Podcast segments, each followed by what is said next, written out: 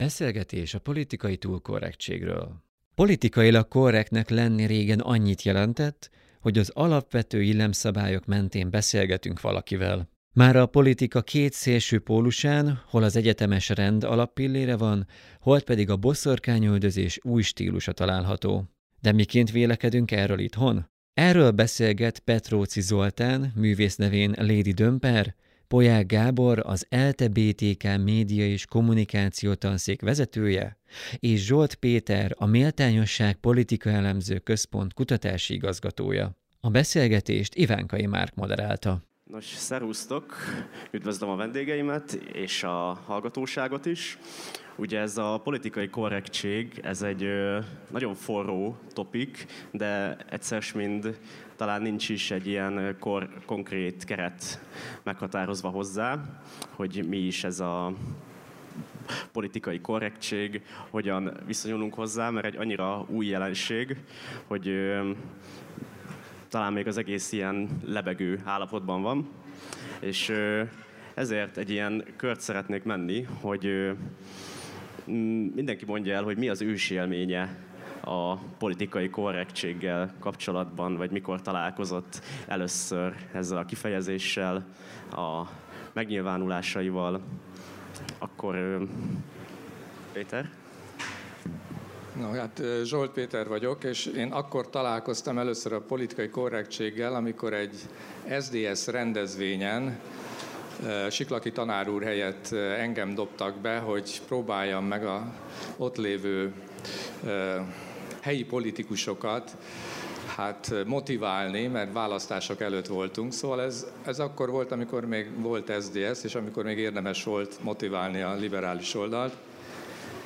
És hát én amellett érveltem abban a kis előadásomban, hogy ez egy nagyon fontos dolog, hogy politikailag korrektek legyünk, mert ez első megközelítésben kicsit azt is jelenti, hogy én tiszteletben tartom a másik identitását. Úgy gondolom, hogy amit ő állít egy nyilvános szituációban, amögött nem kell keresnem háttér dolgokat, hanem nyilvános helyzetben arra kell reagálnom, amit ő mond, és nem az, amit egyébként úgy magánbeszélgetésben sejtek róla. Tehát én ezt nagyon fontosnak tartottam, hogy a politikai kultúrának megmaradjon ez a már akkor is kiveszőben lévő része, és hát a, magán a rendezvényen ott voltak az SDS vezetőik is, Magyar Bálint is, meg mások is, és amikor készültünk erre, akkor engem megkértek arra, hogy ami itt elhangzik, az, az tartsam meg, mert hát ez egy bizalmas helyzet. És akkor én a szervezőnek azt válaszoltam, neked nem kellett ilyet mondanom, mert te nem kérted ilyet, hogy hát én sajnos én egyetemi oktató vagyok, és én nem tudom befogni a számat, tehát hogyha olyasmi hangzik el ezen a rendezvényen, ami, ami, amit nem szabad nekem továbbadni, akkor talán nem engem kéne meghívni, és akkor rálegyintettek, hogy oké, okay, hát jöjjek el, tartsam meg. Ja, meg az volt a másik ajánlatom, hogy hogy elmondom a magam mondokáját, hogy milyen fontos a politikai korrektség, és utána lelépek. Tehát, hogy ne, ha, ha ez az ára a dolognak, akkor ezt csináljuk így. De végül, végül ott maradhattam, és, és hallhattam azt, hogy hogyan működik a, a politika, amikor saját magukat az emberek hát, vagy az SZDSZ vezetői megpróbálják úgy instruálni a, a többieket, hogy a, a közvéleménykutatásoknak megfelelő ö, üzeneteket küldjenek. És akkor az utolsó mondat ehhez a történethez, nem tudtam, hogy ez a kérdés föl, föl fog merülni, hogy hogy néhányan a közönség közül, akik ugye mind aktív SDSS aktivisták voltak, néhányan oda jöttek és azt mondták, hogy Hát de jó, hogy nem az ellenséget, ellenségképet vetítettem föl, hogy hogyan kell gyűlölni a másik pártban lévőket, mert itt nálunk, ez egy vidéki város volt, egyébként nagyváros volt, itt nálunk teljesen más a helyi politika, mint az országos. Kicsit hosszan válaszoltam, de hát ez volt a kérdés, hogy hogyan talál, így találkoztam a politikai korrektséggel. Gábor? Nem tudok rá ex- exakt választ adni. Ja, működik, igen. De a Zsolt Péter szavaiból az kivehető volt, hogy azért ez nem egy új fogalom. Tehát a politikai korrektség létezett, mint kategória, csak ez nem volt mindig szitokszó. Tehát eh, tulajdonképpen szerintem ez tíz évvel ezelőtt még inkább az udvariasságnak volt egyfajta szinonimája, hogy megpróbálunk úgy beszélni, hogy lehetőleg ne ártsunk a másiknak a, a szavainkkal, és ez nem volt akkor olyan nagyon nagy baj. Akkor szerintem ez így hogy mondjam, akkor éppen felfutóban volt ez a, ez a megközelítés, hogy lehetőleg eh, ne azzal foglalkozzunk, hogy kinek milyen olyan jellemzői vannak, amiket nem tud vagy nem akar megváltoztatni, hanem ahogy Zsolt Péter mondta, a szavaira reagáljunk egy, egy, egy beszélgetésben. Aztán oktatóként van néhány olyan téma, ahol az ember mindig keresi a szavakat. A gyűlöletbeszéd az egy olyan, olyan téma, ahol könnyen belefutsz a mások, vagy a jelenlévők számára érzékeny megfogalmazásokba, nyilván sokáig itt, és hát ez egy minden, minden alkalommal az asztalra kitett kérdés volt, hogy cigány vagy roma, és akkor én mondtam, hogy én alapvetően maradnék a cigány megjelölésnél, mert ez nem egy, nem egy negatív szó, hanem a roma azt jelenti az egyik cigány nyelven, hogy ember, na náhogy, tehát én akkor maradnék a, a cigány megjelölésnél. És akkor persze változtak egy csomó ilyen érzékenység területén a, használt kifejezések. Még, még amikor szerintem elkezdtem tanítani, akkor még a meleg sem volt kifejezetten egy mindenki által bevett és használt fogalom, és, és aztán az az lett, és aztán most arra ez LMBTQ lett, tehát hogy változnak az órán használt szavak is, és én ezt nem érzem feltétlenül, sőt nem feltétlenül nem érzem. Tehát, hogy én, nekem dolgom az, hogy igyekezzek ne rossz érzéseket kelteni a jelenlévőkben. Én ezt nem, nem érzem öncenzúrának, amikor keresem azokat a szavakat, amikre a legkevésbé gondolom azt, hogy, hogy megsérteném valakinek az érzékenységét. Zoltán? Szép jó napot kívánok mindenkinek. Nem kell gondolom mondani, hogy én vagyok a transvestita a két tudós úr mellett. Én a politikai korrektséggel én nem ilyen rég találkoztam. Én az elmúlt pár évben hallom ezt a szót, hogy politikai korrektség, és hát én azért értelmezem nehezen, mert egyrészt ugye a kisebbséghez tartozok, akit már talán a meleg szó is bánt, de egyébként nem, mert hogy én rendszeresen bózítom a szent drága vendégeimet és barátaimat. E, tehát, hogy meg hogy egy teljesen más korosztály, ugye hát azért köztünk van két generáció itt a fiatalokkal, és én azt gondolom, hogy, itt, hogy nekünk meg kell tanulni ezt előbb-utóbb, hogy ez egy folyamat, ha még egyáltalán van értelme belekezdeni a mikorunkba, hogy ez egy folyamat, hogy mi az, ami bánt, vagy mi az, ami nem bánt. És hogyha már a cigány szónál tartottunk, akkor ezt a melegre is, vagy akár a buzira, vagy bármire tudom mondani, hogy engem sokkal inkább érdekel a kontextus. Tehát nagyon szépen lehet azt mondani, hogy örülünk annak, hogy melegeket felakasztanak, mert azt mondjuk, hogy bubuk. És az tök kedves szó, hogy bubu, de ugye a tartalma, amiről szólt ez a mondat, hogy, hogy azért nem olyan nagy baj, hogyha ezeket kivégzik, akkor akkor ott azért vannak problémák. Tehát, hogy engem sokkal nem a megszólítás, nekem nem a megszólítás fontos, hanem az, hogy ez milyen mondatba hangzik el. Jennifer Aniston mondta, hogy a jó barátok amivel ő világhírűje vált, annak ma már egy csomó része vállalhatatlan lenne a mai politikai korrekt beszéd kapcsán. És őszinte vagyok, nem tudom, mire gondolt. Tehát az én, ez az 50, erősen 50 pluszos korosztály, számunkra ez teljesen természetes volt, hogy a cigány cigánynak hívjuk, és nem gondolkodtunk azon, hogy, hogy roma, mert nem abban a kontextusban emlegettük őket. Tehát én nem olyan rég találkoztam a politikai korrektség fogalmával, ám de nem is értem, hogy úgy igazából. Azt tudom, hogy nem szabad csúnyát mondani senkire. De én nem azért nem mondok csúnyát, mert politikai korrekt vagyok, hanem mert egy jó fej fickó vagyok. Túl azon, hogy gondolni, viszont azt gondolunk, amit akarunk. Hát talán pont a jó barátokban ugye van az a rész, amikor a Chandler édesapja felbukkan, akiről kiderül, hogy egy, egy transvestit előadó művész, és talán akik kritikával illetik ezt a sorozatot, a reprezentációval van a problémájuk, hogy esetleg sértő módon van megjelenítve az a, az a transvestit előadó művész. Um, holott talán itt az a különbség, hogy a, jó barátok is nagyon sok mindenből viccet csinál, ahogy például a South Park is, tehát hogy ők is minden oldalra folyamatosan oda csapnak, és mm, ezért talán tűrhető az ő gúnyuk. Igen, de ugye most tegnap előtt vetítették az új évadnak a szinkronizált részét. Van South Park, hogyha van PC, nincs. Tehát, hogy a, a, egész egyszerűen kiheréljük a South Parkot, hogyha politikailag nagyon korrektek akarunk lenni, akkor az egész sorozatot már rég tíz éve be kellett volna szántani. Tehát én emlékszem erre a részre, amikor Chandlernek a, a apukája, anyukája lett, de de onnan már legalább elmozdult a világ, hogy a melegeket vagy a transziszitákat kizárólag úgy ábrázolták, hogy pávatollas segükben sikítozva törött csuklóval szaladgáltak fel alá. Tehát, hogy most már vannak ilyen reális karakterek a, a mai filmekben, és ez lehet, hogy a politikai korrektség része egyébként, és ennek nagyon örülök, hogy nem, nem csak egy oldalon ábrázolják őket. De én például azt a részt én egyáltalán nem értem sértőnek, ami inkább fura volt számomra az az, hogy azt egy nő játszotta.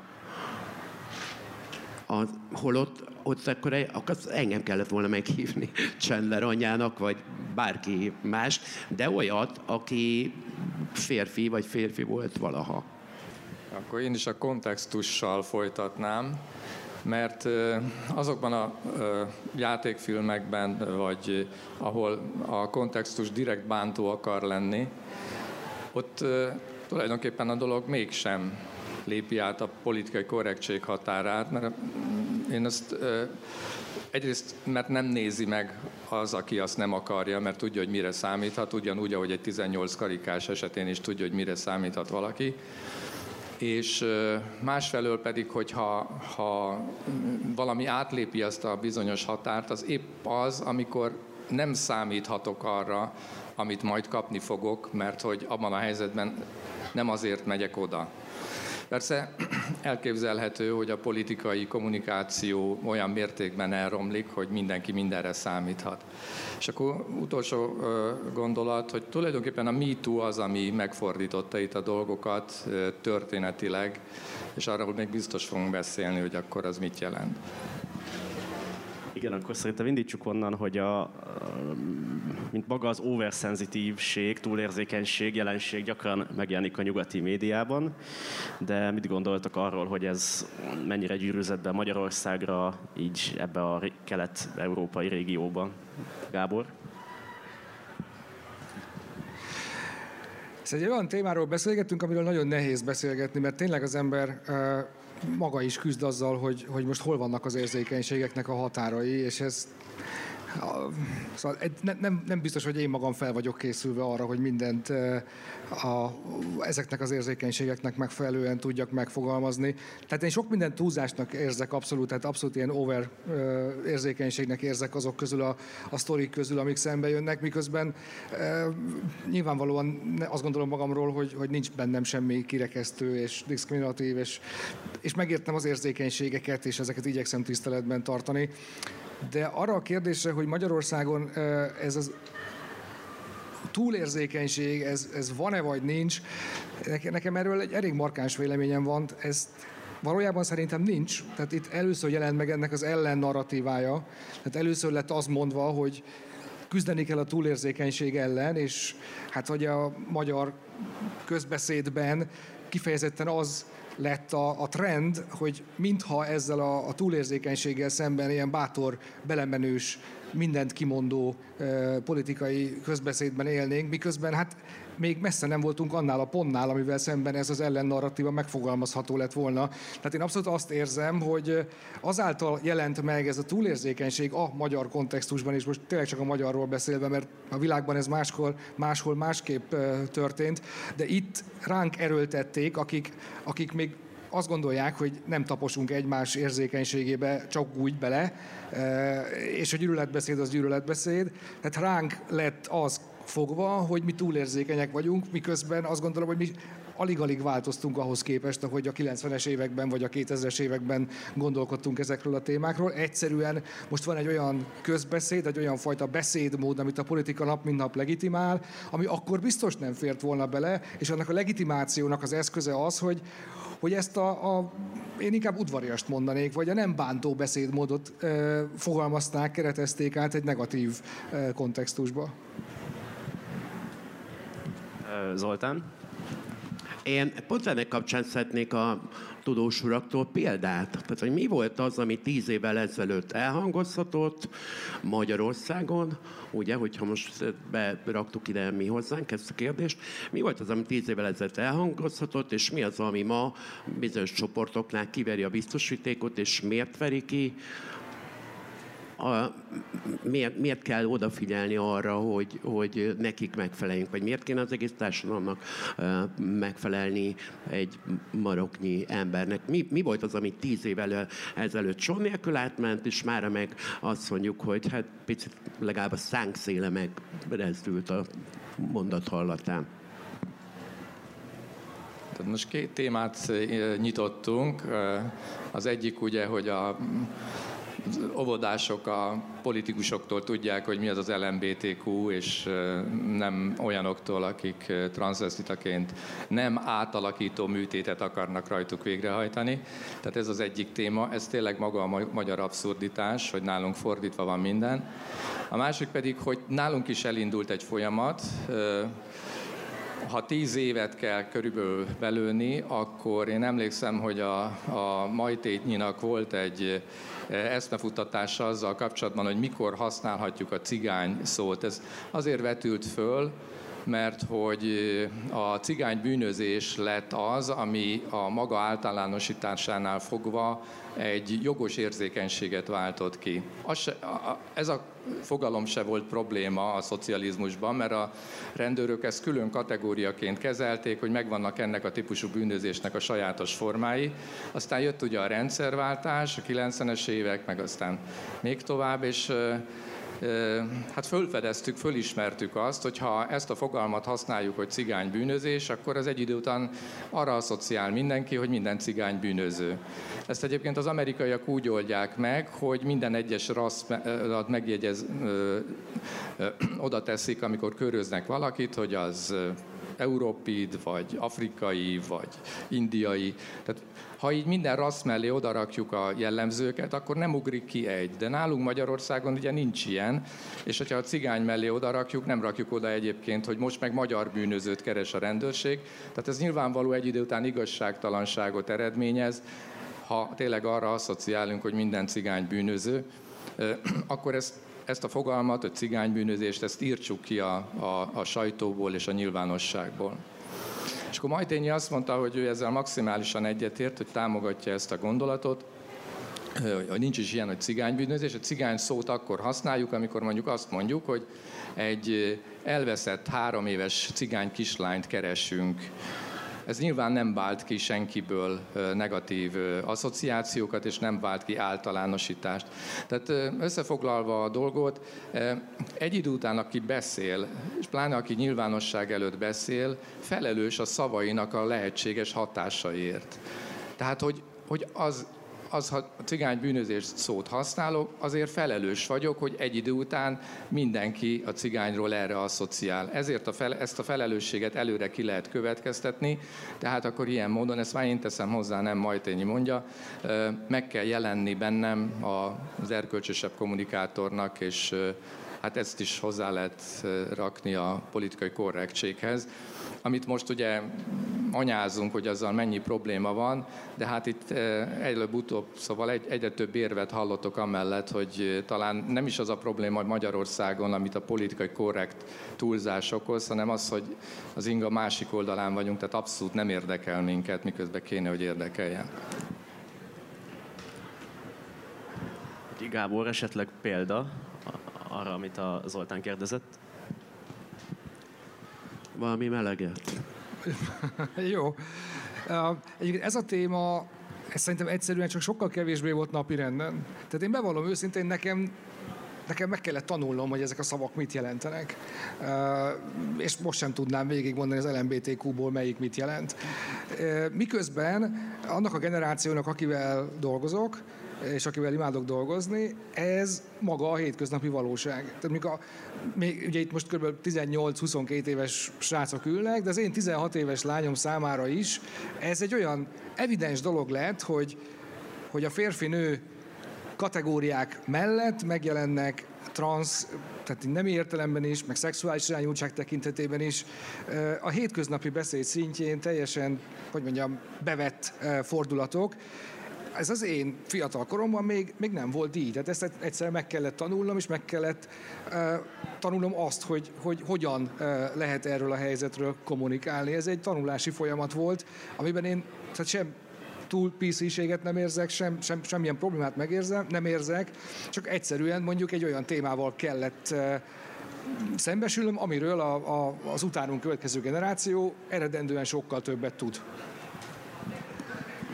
Igen, csak akkor itt ugye be, bejön az a, a dolog a képbe, hogy elvárjuk, hogy a pisziséget, de hát ehhez képest, amikor azt mondjuk, hogy transzvestita, vagy transzexuális, akkor az ugrik be, hogy hatalmas paróka, ekkora szempilleg, tűsarkú cipő, és ott van a szike a kezébe, osson az óvoda felé, hogy melyik kisfiúból tud kislányt csinálni. Tehát, hogy ez borzasztó, ez, a, ez, hogy ez bárkinek az elmúlt két-három év kommunikációjából beugorhat, ez az elképesztő képtelenség, hogy, hogy a transzocitákhoz, a transzexuálisokhoz, akik egyébként ég és föld, tehát hogy a kettő között az égvilágon semmi összefüggés nincsen, teljesen más a két szó jelentése és a tartalma is, de ez valamilyen módon ilyen teljesen tudatosan mossa össze a propaganda, mert nem is, mert sokszor tök mindegy, hogy mit mondanak, mert az a közönség, akinek szól, ők aztán végképp fogalmuk nincs se arról, hogy mi az, hogy transzvestita, se az, mi az, hogy transzexuális. De hogy most az elmúlt két-három évben ezt a dolgot összekötötték a, az óvodások nem átalakító műtétével, hát ha, ha valami nem piszi, hát akkor, akkor ez, ez baromira nem. Jó, tehát ezt már megbeszéltük, hogy, hogy jelen pillanatban épp a, a kormányzati kommunikáció az, amelyik populista módon próbálja meg kihasználni a nem PC beszédből származó előnyöket. És hát ez elég jól megy, de ennek az első lépése az, hogy ellenséget kell képezni, aztán, hogy most épp kikerül a célszer, célkeresztbe, az egy másodlagos dolog.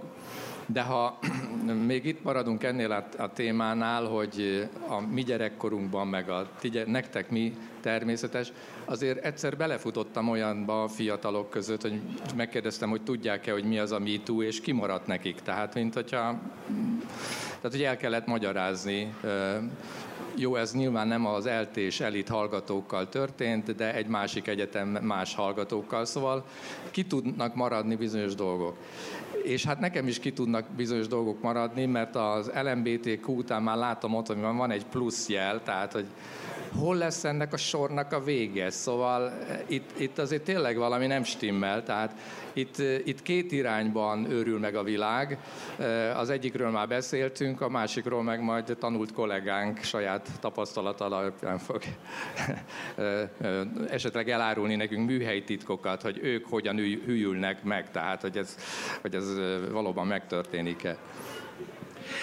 Az igazság, hogy ilyen szempontból én sem vagyok túl PC, mert, eh, mert már én sem tudom, hogy én már a Q-nál leragadtam. Tehát értem az LMBT, de azt a queert, mint olyan, azt már én se értem mert ha a saját nemét szereti, akkor meleg vagy leszbikus, hogyha két kapura játszik, akkor biszexuális, ha transznemű, akkor transznemű, de mi a Q? Tehát, hogy az előzőek közül van, amelyiket csinálja, akkor valószínűleg az. És az hagyján, de utána még van vagy négy betű, mert a a demiszexuális, az aszexuális, az interszexuális, és őszinte vagyok, a csoda tudja, hogy milyen szexuális van még, eh, hogy ez, eh, ez nyilván lehet azt mondani, hogy ez egy túlzás, hogy mindenki keres magának eh, valami kis tasakot, amibe, vagy polcot, amire felrakja magát, és koronától elkezdve elvárja azt, hogy őt akként fogadják el, és ezzel mondjuk nincs bajom, de azt nem azt muszáj megérteni, a társadalom többsége soha nem fogja ezt sem megérteni, sem akceptálni. A buzik, buzik maradnak, a transvestiták azok meg óvodába járnak. Tehát, hogy, tehát, hogy mindig, mindig le fogják egyszerűsíteni ezt a dolgot, és se, én, amikor volt szerencsém egy pár hónap ezelőtt a, az SF-én tartani egy előadást, és az elején elmondtam, hogy én, én nekem ilyen gyűjtőnéven vannak a melegek. Abban nekem úgy mindenki benne van, hiszen mindenki valamilyen módon kapcsolódik ehhez a, az egész körhöz. Nem lehet mindig végigmondani, hogy LMBTQIA és társai, mert mert talán magunkat tesszük ezzel ellenszenvesebbek ki, hogyha ha van ilyen. Majd még egy pillanatra visszatérnék az előző gondolatmenethez is, de én még saját barátaimtól is, akikkel alapvetően mindenben egyetértünk, mondjuk a Pride-ok kapcsán is azt hallom, hogy jó, jó, de azért csak óvatosan, tehát hogy azért öltözzenek fel rendesen akik egyébként tényleg nem, semmilyen értelemben nem homofóbok és, és teljesen uh, nyitottak és befogadók, de, de hogy azért öltözzenek fel rendesen. Nem, de én azt gondolom, hogy erre van egy teljesen logikus magyarázat. Tehát vannak társadalmi csoportok, akik akár évszázadokon keresztül úgy élnek egy nagy közösségben, hogy nagyon fontos az identitásukat valóban alapvetően meghatározó, de nyilván nem kizárólagosan meghatározó jellemzőjüket el kell rejteniük. És eljön a pillanat, amikor ezt valamilyen módon a társadalomban el lehet kezdeni, megmutatni. És ezt nem lehet eleinte finoman, és nem lehet okosan megbeszélni, hogy mi is, hagyjál minket békén, és tudod, hát ez mi dolgunk, meg a te dolgod. Tehát az az igazság, hogy ezt a hosszú-hosszú kirekesztést, ezt minden bizonyal egy, egy, egy látványos és valószínűleg hosszantartó önmagára ismerési folyamattal lehet csak felülírni, és ez abszolút elengedhetetlen ahhoz, hogy a társadalom, vagy a többségi társadalom az, az előbb-utóbb ezt természetesnek és olyan ügynek vegye, ami, ami hát nem egy, nem egy politikai téma, hanem egy magánéletbeli téma. Egyszer csak azzá kell ennek válnia. Nagyon messze vagyunk ettől, de, de mindez azért történik. Egyre távolabb, így van. De valójában az a cél, hogy ez egy magánéleti kérdésé tudjon válni, és senkinek ne kelljen a nyilvánosság előtt számot adni arról, hogy ő szexuálisan, nemileg merre, hogyan orientálódik. De amíg ez nem történik meg, addig, addig igenis helye van a, a látványos, hangzat, vagy hangos, e, feltűnő akcióknak, mert ez egy tanulási folyamat, ahogy mondtam, nekem is, de hát még a társadalom egészének egy társadalmi folyamat. És akkor egy mondat a, arról, hogy e, óvodások, meg e, nem átalakító műtétek, ugye azért azt ne felejtsük el, hogy ezek ráadásul nem magyar találmányok, tehát ezeket nem itt a környéken fejlesztették ki politikai kommunikációs célokból. Azt hiszem, hogy a az ukrán háború kitörésének első éves évfordulóján Putyin mondott egy beszédet, aminek az egyik meghatározó eleme az volt, hogy az óvodásokat átműtik Oroszországban Nyugat-Európából érkező genderaktivisták, és ezzel veszélyeztetik az orosz nép fennmaradását. Tehát, hogy azért itt eh, Szó sincs arról, hogy ez egy ilyen házi használatra készült őrület. Itt egy nagyon komoly politikai szándék húzódik meg amögött, hogy ezt az ellenséget felmutassuk, mert ezzel az ellenséggel fel lehet mutatni egy egész kultúrát, egy egész civilizációt, amit eddig nyugatnak hívtunk, aki most egyszer csak jön és átműti a gyerekeinket. Így lehet leválni, így lehet szembefordulni, e, és így lehet valamiféle komoly veszélyforrásként feltüntetni azt a teljes civilizációt, amihez eddig tartozni akartunk. Ez, ez el elképesztően veszélyes, és hát nyilván hatásos is a társadalom egyik felében. Próbáljunk meg olyan szempontból igazságosak lenni, hogy megkeressük, hogy hát Szóval azért minden populizmusnak kell, hogy valami kis magva legyen, amiből ki, tud, ki tudja magát bontakoztatni. Tehát most nem készültem erre, de olvastam erről a témáról, hogy milyen társadalmi gondolatok voltak és orvosi gondolatok voltak arról, hogy beleszületünk valamilyen nembe, vagy pedig azzá nevelnek minket. És ezzel kapcsolatban voltak ártalmas kísérletek, tehát voltak olyan orvosi elképzelések, hogy hogy az, hogy valakiből fiú lesz-e vagy lány, az tisztán társadalmi termék. És ennek következtében voltak ebből tragikus életsorsok, és ezeket is föl lehet emlegetni. De szerintem a tudomány ezen túl van. Tehát nem, nem a tudomány területén zajlik ez a vita. Pontosan lehet tudni azt, hogy ha valaki az anyamében a megfelelő pillanatban a megfelelő hormonokat kapta, akkor ő olyan lesz, inkább férfias lesz, vagy, vagy nőies lesz. Azt ez olyan szinten ismerik ezeket a dolgokat, hogy például minden hölgy, aki itt van, megnézheti a középső ujja és a gyűrűs ujjának a hosszát. És a mellette ül egy fiú, akkor összehasonlíthatja e, e, azzal. Vagyis a, a, a, bocsánat, a mutató ujját és a gyűrűs ujjat kell összehasonlítani. És e, a fiúknak a mutató ujja hosszabb, mint a gyűrűs ujja.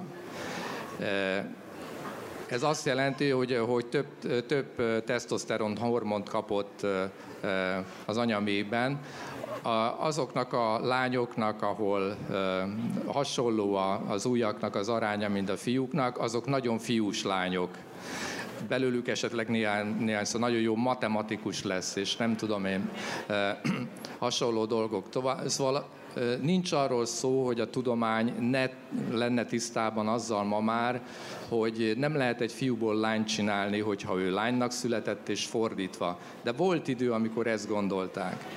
És e, e, erre lehet, ezekre a, a, a tévedésekre lehet populizmust építeni, és akkor, akkor, csat, akkor már tudok csatlakozni az előttem szólókhoz. De azt hiszem, hogy Zoltán is egyetért azzal, hogy hogy ez nem nevelés kérdés, hanem valamit hozzunk magunkkal, és, és épp az a baj, hogyha az ellenkezőjét akarják ránk kényszeríteni. Igen, tehát lehet azt a ugye ez a népszerű mondás, hogy propaganda, meleg propaganda, de hogyha belegondolunk abba, hogy az elmúlt év az internet robbanása, Eh, vagy hogyha belegondolunk abba, hogy én már felnőtt ember voltam a rendszerváltás idején, amikor még egy darab televízió volt, egy darab újság volt, egy darab rádió volt, soha életemben nem hallottam meleg propagandáról, és mégis itt a vége. Tehát, hogy eh, nem gondolom arra, hogy bárki, az, hogy bárkire eh, rá lehet beszélni a homoszexualitást.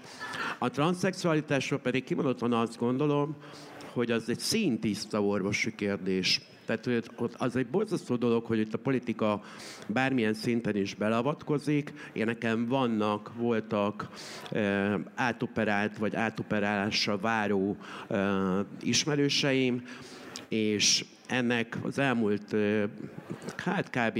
4-5 éve kezdődött ez a hisztéria, amikor is eldöntötte a, a regnáló hatalom, hogy segít megőrizni a születési nemet, csak azt nem tudjuk, hogy kitől akarja megőrizni. De hogy ez előtte, ez egy rendkívül jól szabályzott és szintiszta orvosi kérdés volt. Ott összeültek hormonászok, urológusok, plastikai sebészek, mindenféle szakterületről emberek, endokrinológusok, és kimondták hossz, pszichiáterek, pszichológusok, hosszú idő, hosszú vizsgálat, legalább három év eltelt a jelentkezéstől az operációig, amíg megkapta az utolsó pecsétet, és Szegeden volt egy kitűnő urológiai csapat, aki ezeket a, a nemi átalakító műtéteket elvégezte. Tehát visszatérve az eredeti gondolatomra, olyan nyitott ma a világ, annyi mindent látunk, annyi mindent tapasztalunk, ha csak ezeket az agytipró, TikTok, meg nem tudom milyen alkalmazásokat nézzük, hogy, hogy egész egyszerűen ilyen alapon akkor engem rá lehetne beszélni a heteroszexualitásra.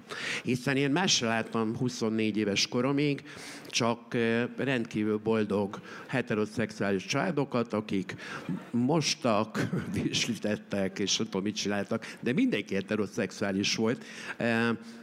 Tehát egyszerűen én valamire ebbe egyáltalán nem hiszek, hogy valaki rá lehet beszélni bármit nem hogy az, hogy levágassa a nemi szervét, hanem hogy mondjuk bekapja a szomszédét. Tehát, hogy én szerintem nincs ilyen. Csak nem tudom, mennyire világos a, a jelenlévőknek, hogy a magyar állam mit tett, a, utalt, a, hogy tehát jelen pillanatban, hogyha valaki megváltoztatja, a, vagy megváltoztatná a nemét, akkor ezt egyébként orvosilag, biológiailag megteheti, de nem fogják átvezetni az okmányain. Tehát egyébként lehet, hogy megjelenik egy, egy női testben, és az igazolványában még mindig egy férfi név van.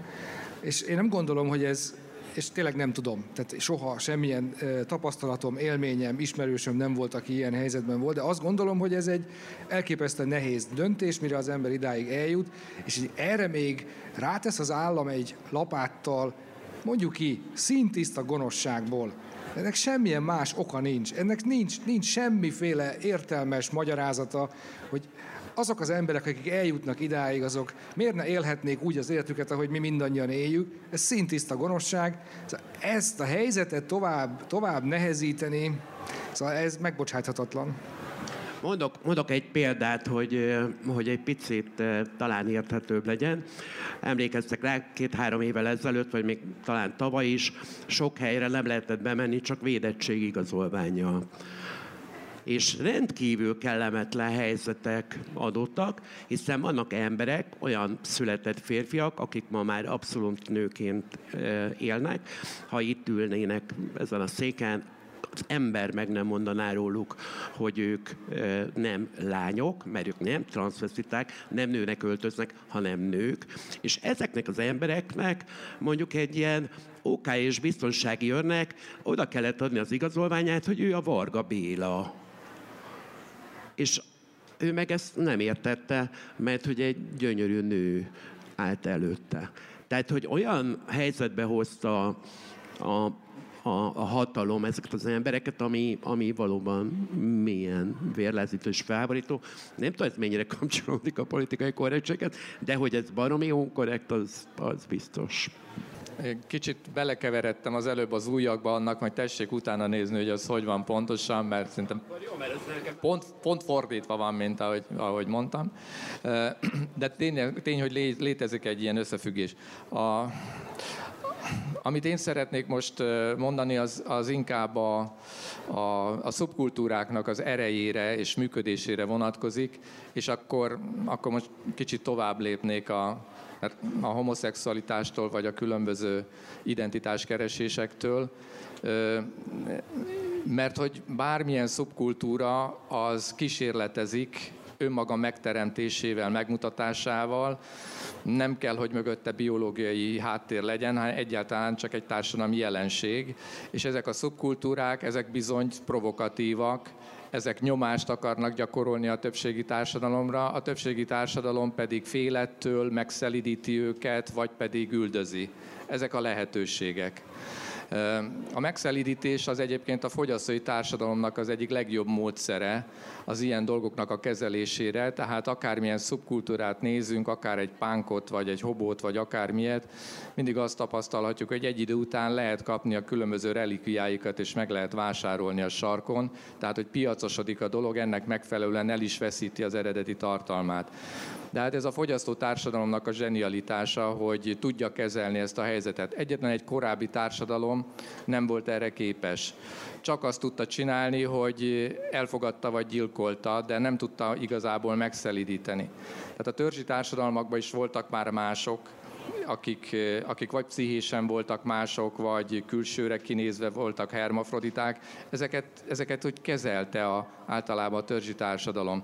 Tehát ezeket újra fölfedezhetjük, ezeket a integrációs dolgokat, de, de az nem fog megszűnni, hogy a szubkultúrák nem támadják a, a a többségi társadalmat, és a művészetnek az erőforrása is ezekből van. Tehát, hogy, hogy a művészek is nagyon sokszor alternatív művészek, aztán bekerülnek a mainstreambe. Úgyhogy a, a politikai korrektség, amikor túlzásba kerül, mert a, ennek a beszélgetésnek is ez, az, az, ez, ez adta az apropóját, hogy mi van a túlzásos politikai korrektséggel, akkor azt úgy lehet értelmezni, hogy ezeket a szubkultúrákat túlságosan hagyja működni, nem is akarja megszelidíteni, és ezek valóban az integrációját veszélyeztetik a, a többségi társadalomnak. Nem tudom, ehhez mit szóltok ehhez a gondolatmenethez.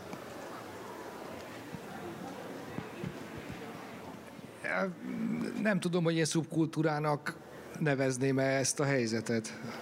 Pont, tehát most tehát egyébként se, se a, a, az etnikai kisebbségek helyzetét nem, nem biztos, hogy szubkultúrának tudom tekinteni, sem a nemi kisebbségek, vagy mert hogy emögött nem csak egy elhatározás van, sőt, emögött alapvetően nem elhatározás van, hogy az ember cigánynak születik, vagy nem. Ez, ez egy adottság. És ezzel tehát a többségi társadalomnak ezt, hogy mondjam, tehát nem kell legitimálnia, mert ez van. Én, én nem vagyok benne biztos, hogy ez egy szubkultúra a kontextusban értelmezhető. De ez, ez most csak így hirtelen ért ez a mondat. Jó, tehát ez nem egyértelmű, hogy, hogy értelmezhető-e úgy. Valószínűleg ez egy nagyobb kör, ez a szubkultúra, és akkor azt lehet mondani, hogy nem minden beli identitásbeli dolog szubkultúra, de minden szubkultúrának van identitás része is, és tényleg nem jó ezt összemosni. De hogyha ha a a homoszexualitással kapcsolatos különböző válfajokat nézzük, akkor a transzexuális, meg a travestita, azok már különböző szubkultúrát képeznek ezen kultúrán belül is. Közöttük hierarchiai sorrend lehet, és, és státuszbeli különbségek lehetnek, nem értünk hozzá, mert, mert, mert ehhez ennek a területnek a kutatójának kell lenni gyakorlatilag. De hogy itt, itt az, ez a dolog sokkal több rétegű, mint hogy azt mondjuk, hogy, hogy a mindenki, aki nem politikai korrekten beszél, az csúnya, és mindenki, aki meg erőlteti a politikai korrektséget, az jó, vagy éppen az a baj, hogyha valaki erőlteti a politikai korrektséget. Tehát gyakorlatilag ilyen kemény kategóriákban próbálunk meg iszabb birkózni, miközben ez egy sokkal érdekesebb, szociológiailag sokkal izgalmasabb terület. Azt gondolom erről, hogy ugye szólt arról, hogy a többségi társadalomra valami pressziót helyezni a szubkultúrának, hogy felhívja magára a figyelmet, vagy hogy, hogy előtérbe kerüljön. Én meg azt gondolom, hogy, hogy nem feltétlenül. Tehát szóba került már itt ugye a Pride, a felvonulás, ez e, egy évben egyszer, egy napot, kettő órán keresztül megélheti mindenki a maga külsőségeit az Andrássy úton. De szeretném mindenki figyelmét felhívni arra, hogy baromira nem kötelező ott lenni sem a felvonulóknak, sem a nagy érdeműnek. Tehát, hogy az, hogy ott emberek felvonulnak, és adott esetben megnyilvánulnak bármilyen külsőbe, bár teszem hozzá, hogy az utóbbi pár évben rendkívül visszafogott a, a Pride-nak a, a külsőbeli megjelenése. Egy időben elhittük, hogy Európában vagyunk, és azt hittük, hogy ez egy karnevál, és hogy úgy élhetünk majd, mint, vagy úgy vonulhatunk a Pride-on, mint Ausztriában, ami hát azért nincs nagyon messze tőlünk, de hát aztán rá kellett jönni, hogy nem. De itt még egy mondattal becsatlakoznék abba, hogy ha van, van az a csoport, akinek, hogyha boss öltönyben vonulnánk föl, az se felelne meg. Tehát, hogy gyakorlatilag tök mindegy, hogy mit veszünk fel annak a rétegnek, aki mondjuk 2007-2008 környékén fizikailag megtámadta a Pride-ot. E, nyilván van ebbe egyfajta magamutogatás, hogy megmutatja magát az ember a társadalomnak, e, és a pride szó is olyan furcsán van fordítva, ugye, mert hogy a meleg büszkeség, de hát nem arra vagyunk büszkék, hogy melegek vagyunk, mert ez olyan természetes, mint hogy zöld ez a fa és kék az ég. Itt az, arra vagyunk büszkék, hogy mi felvállaljuk, és kimegyünk az utcára, és azt mondjuk, hogy hello, igen, én meleg vagyok. De, de nem akarjuk ezt ráöltetni senkire. Tehát én, én nem gondolom azt, hogy a Pride az megint egyfajta propaganda lenne, hogy, hogy az embereket átneveljük bármivé, hanem pusztán egy-két óra egy évben arra, hogy, hogy megmutassuk azt, hogy, hogy mi vagyunk hogyha már szóba jött a szubkulturális vetülete a dolognak, akkor talán a, érdemes beszélni a média reprezentációról, hogy manapság talán egy divattá vált, hogy mindenféle kisebbségek reprezentálva legyenek a különböző médiatermékekben, filmekben, sorozatokban, zenékben. De hogy az a kérdés, hogy vajon ez hasznos-e az adott szubkultúrá, vagy a kisebbségi körnek, vagy akár a kárára válhat, esetleg a párbeszédet nehezíti? De most ilyen média tudósokkal vagyok együtt, úgyhogy én válaszolok, az egyszerű tévénéző szemével válaszolok. É, én szerintem az a legfontosabb, hogyha valaki olyat csinál, amihez ért hogyha pusztán azért lesz egy TV felvételen az én sminkesem ázsiai, mert kell a kvóta, de nem tud egy normális szemöldököt rajzolni nekem, akkor ne legyen akkor legyen mindenki fehér, vagy legyen mindenki fekete. Szerintem az a lényeg, hogy értsenek ahhoz, eh, amit csinálnak. Richard Dreyfuss mondta tegnap előtt, hogy ő behány ettől a hollywoodi kvóta őrülettől, mert hogy, eh, mert hogy nem érti. Hát az, az csináljon, olyat szerződtessünk bizonyos feladatokra, akik abban a legjobbak, vagy akiket meg tudunk fizetni. De ne a színüket fizessük meg, vagy a származásokat uh, fizessük meg. Tehát ez a fajta kvótarendszer, ez, ez szerintem ez egy teljesen, teljesen tévút, de nem félek attól, hogy ez Magyarországon bármilyen, bármilyen módon is begyűrűzne, mert csak azért is, ugye, mert vannak a fehérek, meg a cigányok, tehát hogy hello.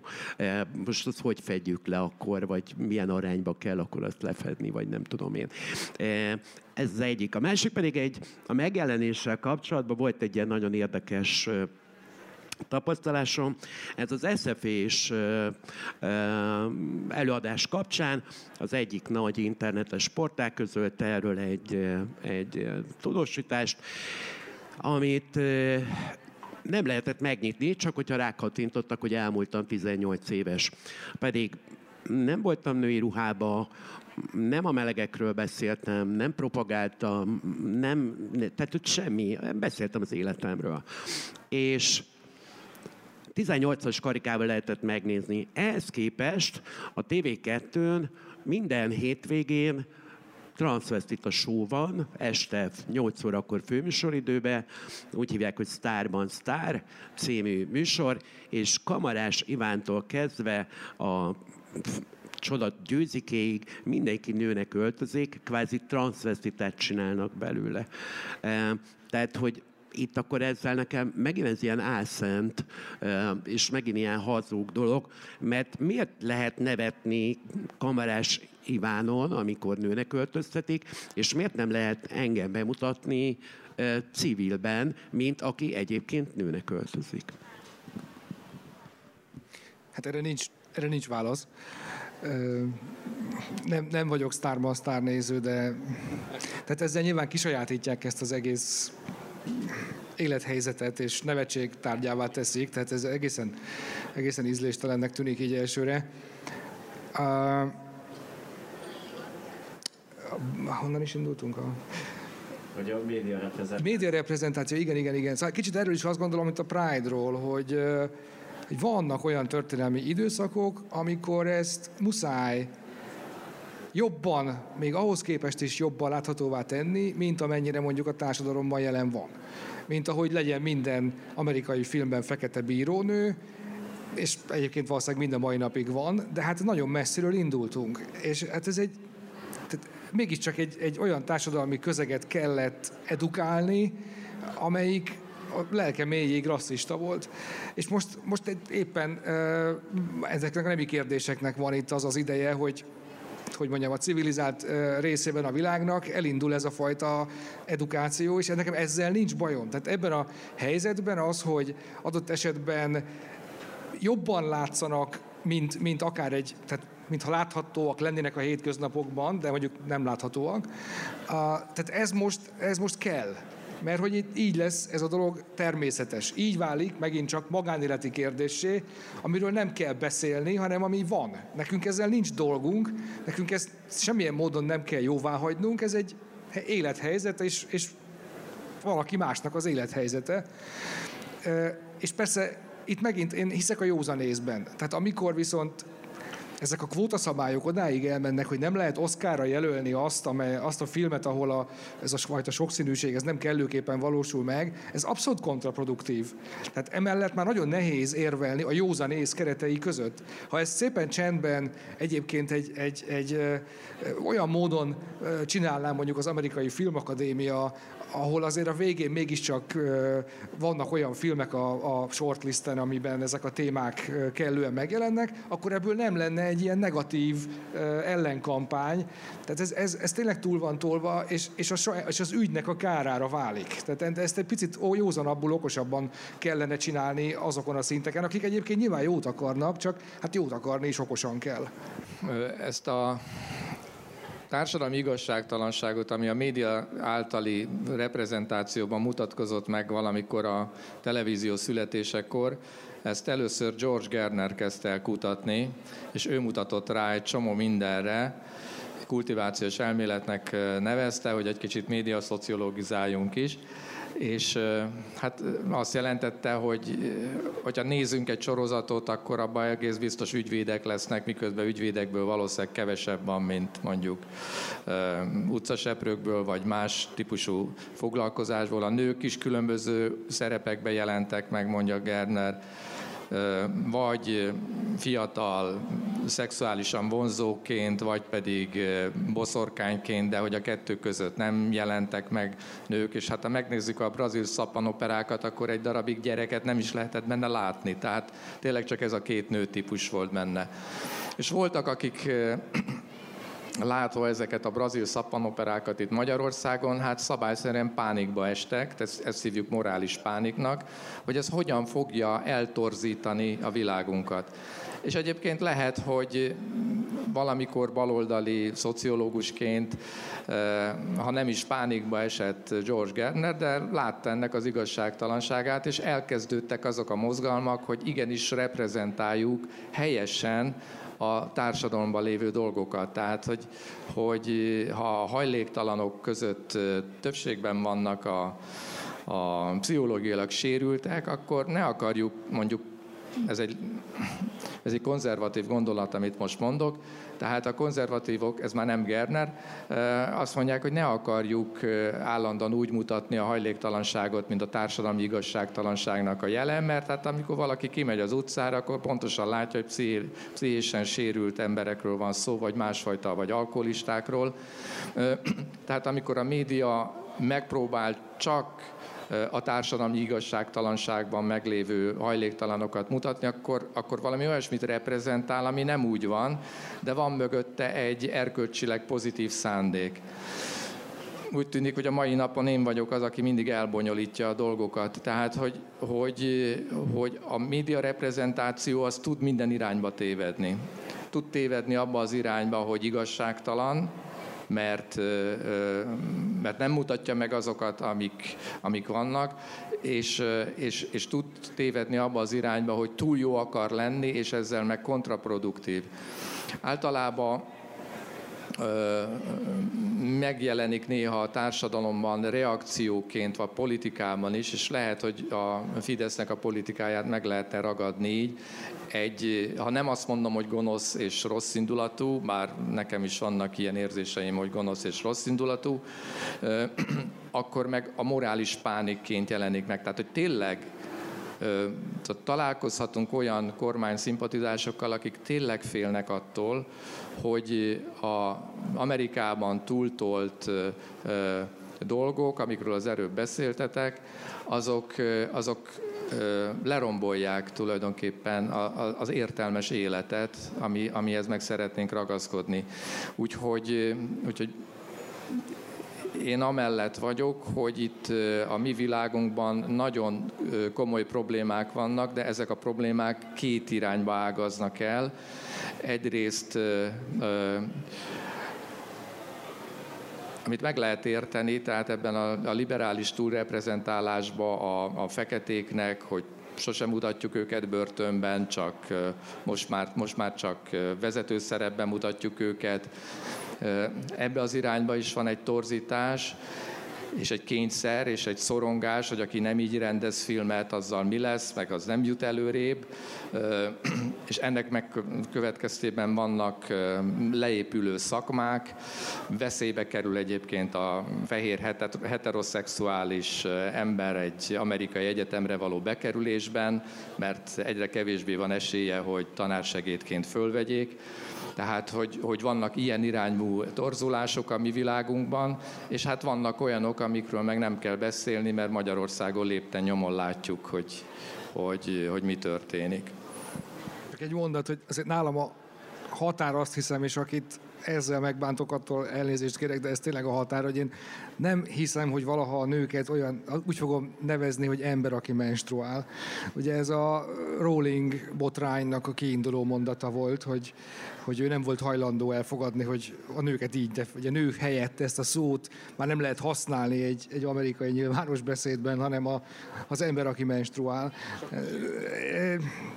Szóval én, én nálam ez nem, nem a befogadható kategória, hogy ez, ezzel mit, minek, milyen irányba teszünk jót, kinek, miért, miért lépünk el ebbe az irányba, miért, miért tehát azért ne, ne átkozzuk ki azt a szót, hogy nő. Tehát ne is csináljunk belőle olyat, amilyet a magyar alaptörvény csinál, hogy a apa férfi, anya nő, mert nyilván ez is egy egészen torz definíciót és egy egészen torz kontextust ad neki, de azért, azért azt sem mondjuk, hogy nem lehet használni ezeket a szavakat. Tehát egy, ez, ez épp olyan cenzúra gyakorlatilag, és ugye ez volt tulajdonképpen a kiinduló pontja a beszélgetésnek, mint az, amit a másik oldal is elkövet, és elkövetett sokkal régebb óta. Tehát ezeket a fajta bolondságokat, túltalásokat, ezeket most kezdtük el csinálni, e, és, és tényleg a, a, az a veszélye, hogy, hogy éppen e, árt azoknak az ügyeknek, amik mellett megpróbált valamilyen hasznos módon fellépni. Hát ezzel továbbra is azt mondom, hogy a józan ész e, szabályait követjük, akkor, akkor azért úgy megtaláljuk a mértéket.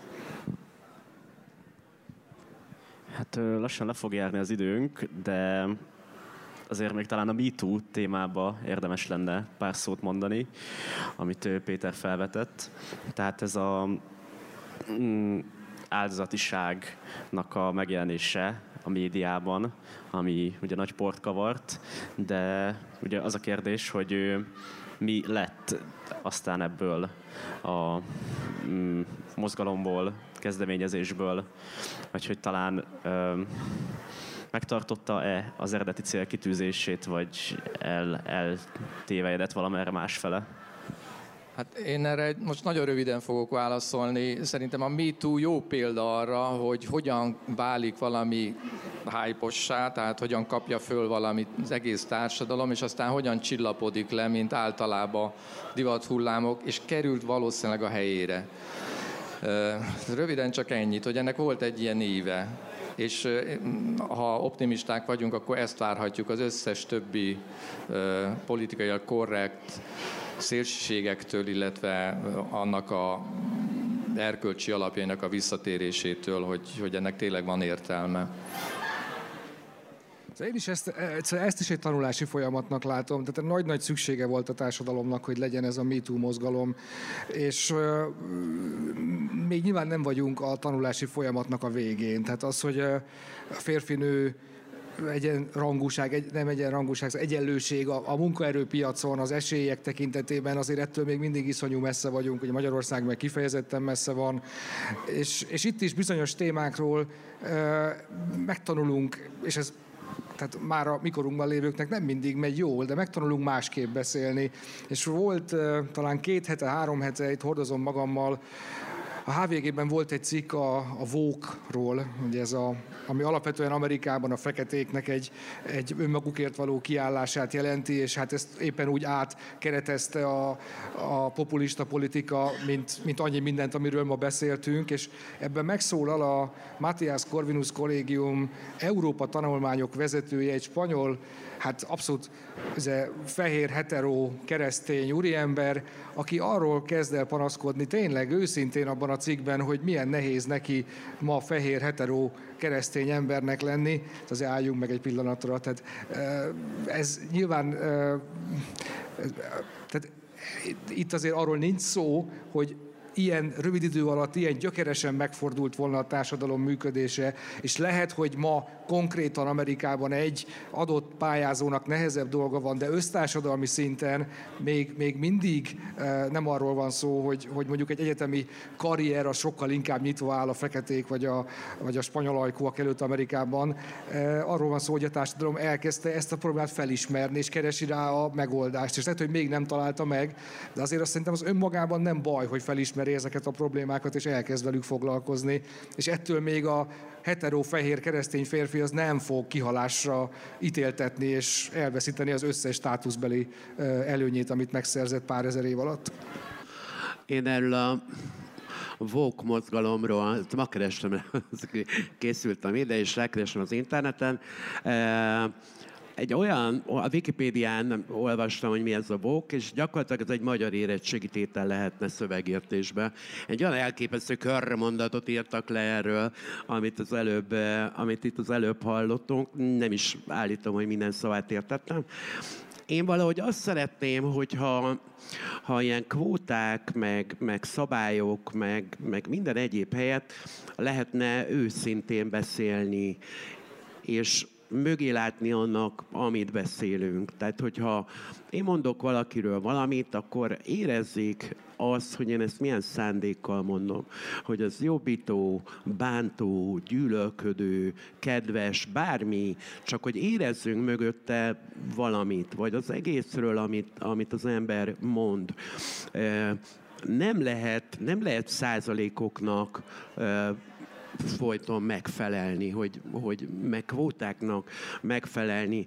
Legyünk őszinték, és azt is fogadjuk el, hogyha én, mondjuk, mint kisebbség, valaki mond rólam valamit, de az nekem nem feltétlenül szimpatikus, vagy nem feltétlenül tetsző, ám de nem gyűlölködő, nem mocskolódó, és nem a halálomat kívánja, akkor én tudomásul veszem azt, hogy ő, ő mást gondol és ezzel az égvilágon semmi baj nincsen.